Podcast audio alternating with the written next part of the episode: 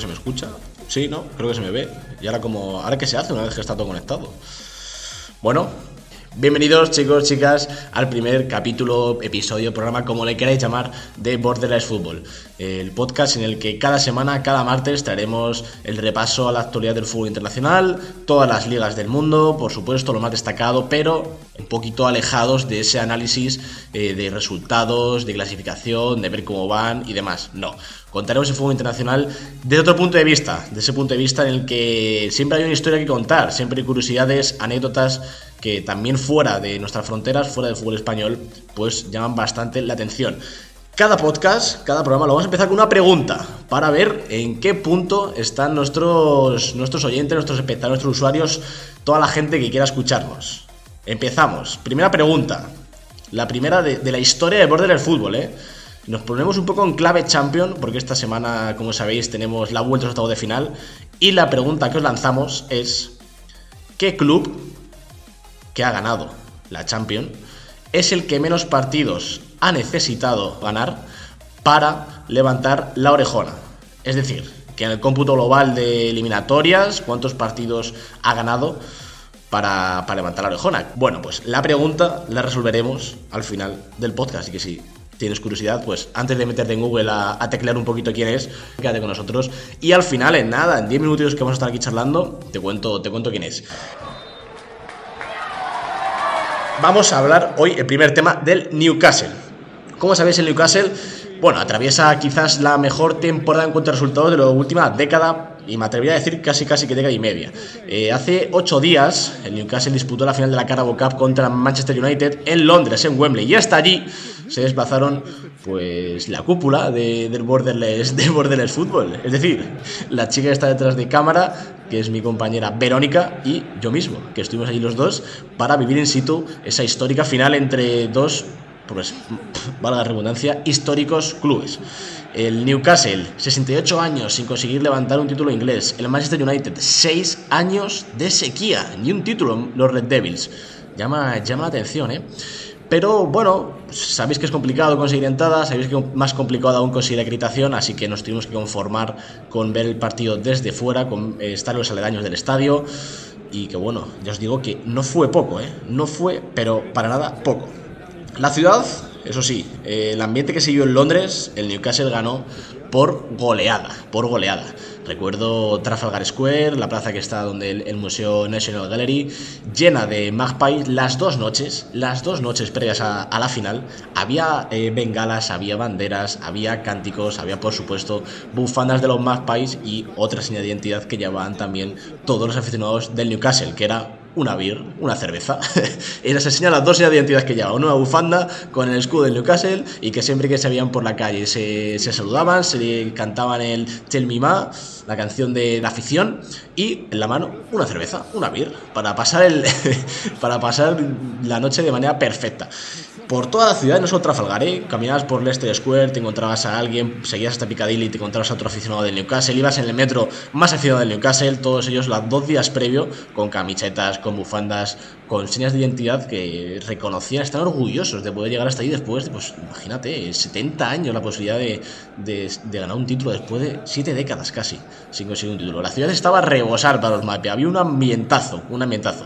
Por supuesto, eh, mi compañero y yo íbamos con los país, por supuesto, llevamos bufandas, llevamos también full, equipo, llevamos también con ellos, nos saludamos por acá incluso. Y he de decir que fue una final que en el campo, ya sabemos cómo quedó, 2-0, ganó Manchester United, eh, primer título de la era Tenag, pero que como he dicho, fuera del campo el Newcastle ganó por goleada. Y os voy a decir cómo pues, las curiosidades de esa, de esa final. Para, para abrir el apetito, sabéis que el Newcastle llegó a la final con Carius bajo palos. ¿Qué es, ¿Por qué es esto, no? Pues los dos porteros, el portero titular Nick Poe fue expulsado en la jornada de liga anterior ante el Liverpool, con lo cual roja directa se perdió la final de Recarabo, pero es que el portero suplente Martin Dubravka había estado cedido en la primera mitad de la temporada en el Manchester United. ¿Y qué pasa? Que jugó la Carabo, no era titular, pero jugó la Carabo. Entonces, al jugar la misma competición no podía hacerlo con dos clubes. Eso obligó a que el tercer portero, en este caso Carius, fuera titular. Carius, que, llevaba dos años en jugar un partido oficial, se plantó en una final, que ahora que no me escucha, mi compañero compañía le quiso, echar, le quiso echar la culpa de los dos goles, pero de decir que ninguno puede hacer más el alemán. Con lo cual, y al final del partido le saca un buen mano a mano, ¿eh? A, Bruno, quiero recordar. Con lo cual no, hizo mala actuación, no hizo mala actuación ni mucho menos. Esa es una de las primeras eh, rocambolescas situaciones que, afrontó el Newcastle. La otra, también relacionada con los porteros, es que Martin Dubravka iba a ser campeón si ganaba el Manchester. Si ganaba el Newcastle, pese a estar en las filas del Newcastle, no iba a ser campeón, no iba a poder subir a recibir la medalla. O sea, es que, es que, esto, es, es que esto es muy random. Con lo cual, perdedor en el campo, pero en el palmarés, campeón Martín, Martín Dubravka. La previa de ese partido también estuvo marcada por, por un Joelinton de lo más solidario. Hay que recordar que, bueno, hablamos con un jugador del Newcastle y nos dijo que los futbolistas tenían seis entradas para dar a las familiares y otras seis para poder comprar y también repartir pues entre quienes, quienes ellos quisieran. Y Joelinton, eh, una de las entradas que tenía se la, se la dio a un aficionado del Newcastle, se la mandó a su casa completamente. Imagínate ese aficionado, ese hincha que escribe por Twitter al, a Joelinton, porque fue así, le escribió por Twitter pidiéndome una entrada, que si podía hacer algo, que su abuelo no, podía, no había conseguido finalmente el boleto. Y de repente te encuentras que te llega casi una carta de Joelinton con la entrada para la final de la cara. O sea, es que, es que es tremendo. Bueno, ese aficionado, por supuesto, acudió a Wembley con su abuela y la verdad que el resultado no lo acompañó, pero la experiencia fue única. La que vivimos, mi compañera Verónica y yo, también fue muy especial. Vimos el partido mientras que estaba buscando una hamburguesería, porque a esa hora del partido que empezaba en, Inglaterra, nosotros teníamos hambre ya. Buscamos algo de comer y encontramos de repente una hamburguesería y dijimos, vamos a entrar. Y justo nos encontramos también con que iban a dar la final. Estaba uno de los, de los bares al lado de, del estadio, como digo, ¿eh? Y allí lleno de aficionados del Manchester United que desde el primer momento, bueno, bueno, cuando nos vino a aparecer, claro, nosotros íbamos también equipados del Newcastle, súper simpáticos, súper agradables, súper cercanos, de hecho me quedo con aquel niño que estaba sentado a mi lado y nada más entrar me, me, me dijo give me five, me chocó, me chocó el puñito y me deseó suerte.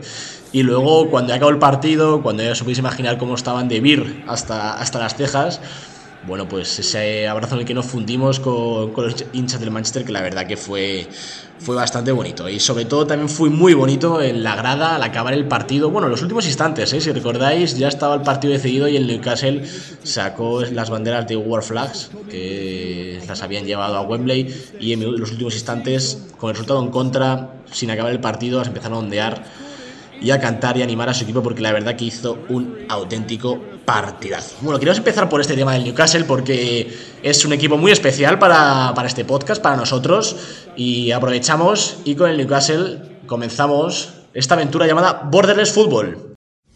Viajamos ahora, viajamos ahora porque os he dicho que va a haber actualidad de fútbol internacional, por supuesto no vamos a ceñir solo en la Premier, ni mucho menos, y ni mucho menos solo en Newcastle.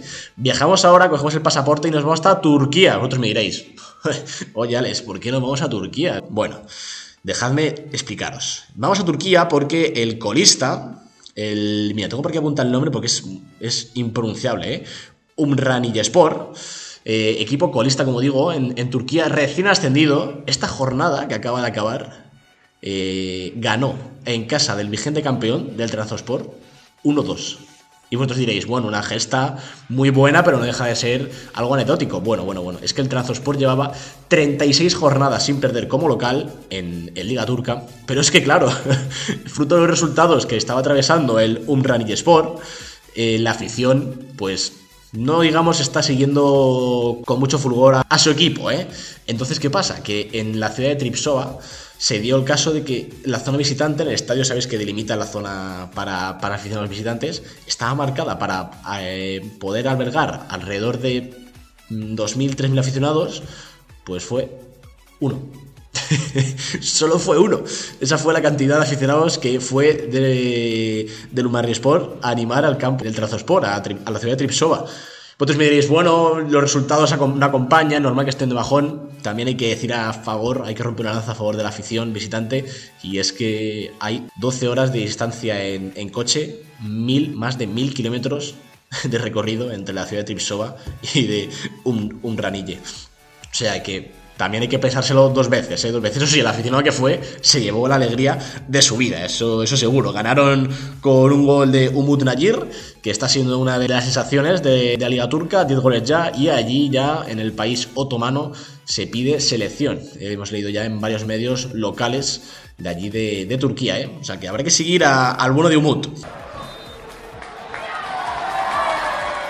Bueno, también tenemos cada martes una sección del jugador destacado, ¿no? De, de, la jornada internacional, que en este caso no nos vamos a ir muy lejos porque estamos en Turquía, en la ciudad de Tripsova, donde se ha disputado ese Trabzonspor, Umraniye Sport, y nos vamos a ir simplemente un poquito a Estambul. Ahí está el Fenerbahce, con Jorge Jesús a los mandos, rival del Sevilla, también aprovechamos en clave Europa League, que lo tenemos este, este jueves, ese partido entre Fenerbahce y Sevilla, octavos de final, y es que vamos a hablar de un jugador que a muchos de vosotros os suena, por supuesto, por supuesto, que es Ener Valencia, ni más ni menos que el ecuatoriano Ener Valencia, que ya hizo un gran mundial, si recordáis, hizo un mundial espectacular, se quedó en fase de grupo su selección, pero anotó tres tantos, uno de los delanteros más eficaces de todo, de todo el campeonato, pero es que lo que está haciendo en la Superliga Turca, a sus 33 años, es que es increíble, increíble.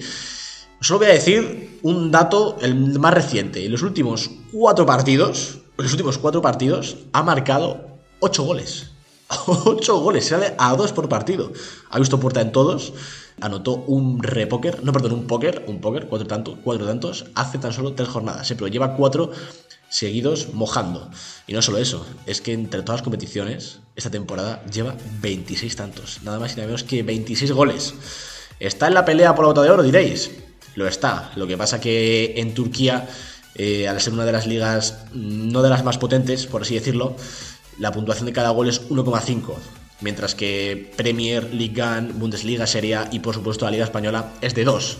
Es decir, que por ejemplo Harry Kane, que lleva 18 goles, menos que en el Valencia, lleva 36 puntos, lleva más que, el jugador ecuatoriano, porque pues el, pondera más el, gol en Premier. Entonces, por ahí se le va a escapar un poquito el, tren de la bota de oro, quizás. Y bueno, para cerrar este capítulo de Fenerbahce, también mencionar muy rápidamente, no vamos a entrar hoy en análisis, que también analizaremos en otros, en otros podcasts. El equipo, el equipo turco, además de por supuesto el mencionado en el Valencia, cuenta con otros futbolistas a tener en cuenta, ¿eh? Para el Sevilla. Contamos, hablamos de Michi Batshuayi, ex del Chelsea, que lleva 10 goles en Superliga Turca en solo 15 partidos, poca broma con el atacante belga. Hablamos también de Joshua King, ex también de la Premier, noruego, delantero, que se las sabe todas, un perro viejo que seguiría. Y también mencionaba yo a Pedro, que bueno, yo a Pedro ahora mismo está lesionado, se acaba de, recuperar, aunque en el último partido no entró a la convocatoria, pero también experiencia la que suma el Fenerbahce en, la, en tres cuartos de cancha donde también cuenta con Enremor. Os sonará Enremor el paso por la liga, el pase paso fugaz que tuvo en el Celta de Vigo, en el que los temas extradeportivos acabaron causando, pues bueno, que se marchara antes de tiempo el conjunto vigués quizás, por lo que su fútbol en el Dortmund parecía que iba a despegar, ¿eh? Era una de las, jóvenes promesas que a mí personalmente más me llama la atención. Bueno, si pensáis que en, en, Turquía, en su país, está sentado, le da mucho mejor, el chico ha hecho clic, no sale tanto de fiesta, no, no está más centrado en el fútbol, pues no es así. No es así, lejos de la realidad. No es ni siquiera ni, titular, pero ya no titular. No es ni jugador número 12, ni 13, ni primer cambio, ni nada. Poca participación con el Fenerbahce, así que imagino que será suplente ante el Sevilla. Será suplente. Pero con estos alicientes yo os digo que tiene que tener cuidado el Sevilla, ¿eh? Y os voy a, para, antes de responder la pregunta, antes de responder la pregunta de qué equipo es el que menos partidos ha necesitado ganar para ganar una Champions, es la, pregunta que hemos lanzado. Os voy a hablar de un último hombre. Último también, un nombre que os puede sonar, pero que ahora mismo está en una liga un poco random. Este contenido ahora mismo esto, es prácticamente improvisado porque mi compañera ni lo sabía cuando me ha dicho antes de viniendo para acá. ¿De qué vas a hablar? del Newcastle, demás. Y esto no se lo he comentado porque no lo teníamos en mente. Pero una vez que he llegado aquí, he visto nuestro, nuestro Twitter y he dicho, joder, Duamena Rafael Duamena, seguro que os suena de que jugó la Liga Española en el Levante y en el Zaragoza. Bueno, bueno, bueno, pues es que os cuento, esto es un poco de comunicación orgánica la que estoy haciendo. ¿eh? Nosotros ayer pusimos un tuit, bueno, ayer no, anteayer, el domingo, antes de la carrera de, Fernando Alonso, antes de la carrera de Bahrein, primer gran premio de, de Fórmula 1. Bueno, antes de esa, carrera, estamos repasando un poco, claro, el fútbol internacional, ¿no? Todos los partidos lo estamos viendo. Y bueno, nos percatamos de que en la Liga de Albania, fijaos a dónde me estoy yendo, ¿eh? A la Liga de Albania, el KF Egnatia había marcado un gol en el minuto 33. Y ya sabéis que en España ese número ahora mismo es, vamos, es fetiche y es talismán.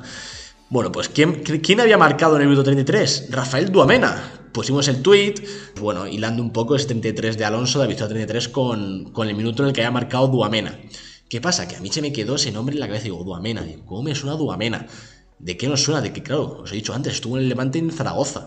Y si recordáis, se marchó del Zaragoza por problemas cardíacos problemas cardíacos, se marchó, ahora está en el Egnatia, que digo que lleva seis tantos en ocho, en ocho partidos, ¿eh? Nada mal, nada mal. Antes del, problema del Zaragoza, de ese problema cardíaco que le obligó a abandonar nuestra, nuestra liga, nuestro campeonato, eh, hace dos temporadas antes de eso, intentaron también ficharle de la Premier, intentaron ficharle de la Premier del Brighton, pero también por problemas cardíacos tuvo que el equipo el equipo inglés tuvo que desechar su fichaje y finalmente no se pudo concretar. Fue al Levante y de allí al Zaragoza, donde el Zaragoza anotó dos goles en los nueve partidos que jugó, nada más que ni siquiera llegó a la decena de, encuentros, pero dos tanto no está nada mal para el bueno de Duamena, que golea en Albania, como decía, seis goles en ocho partidos, ¿eh? nada, nada mal. Bueno, si habéis llegado hasta aquí es porque tenéis curiosidad, pues esa pregunta os he lanzado. Esa, esa cuestión de qué equipo es el que menos partidos ha necesitado ganar para conquistar una Champions. ¿Quién será, no? Hay, hay, muchos equipos, quiero decir, que son randoms ahora mismo que le han ganado. El Aston el Feyenoord, el Celtic. Bueno, voy a dar otra pista, voy a dar otra pista.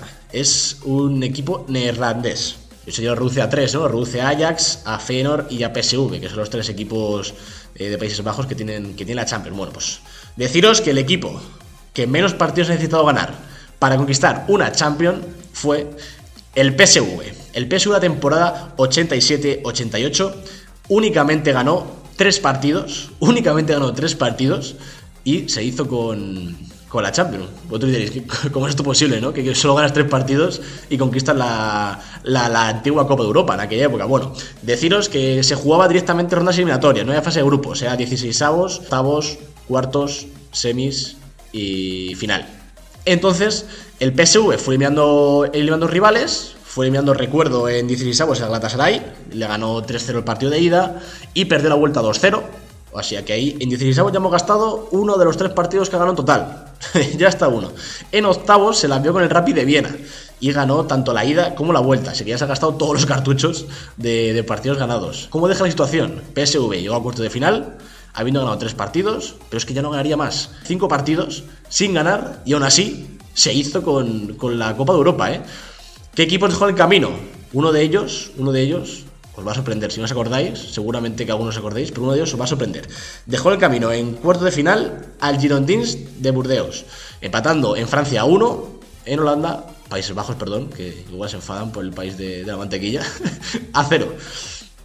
Pues si podéis imaginar cómo pasó el partido, ¿no? Por el valor doble de los goles. Y así fue como se plantó la final, porque una vez eliminado al Girondins, llegó a semifinales.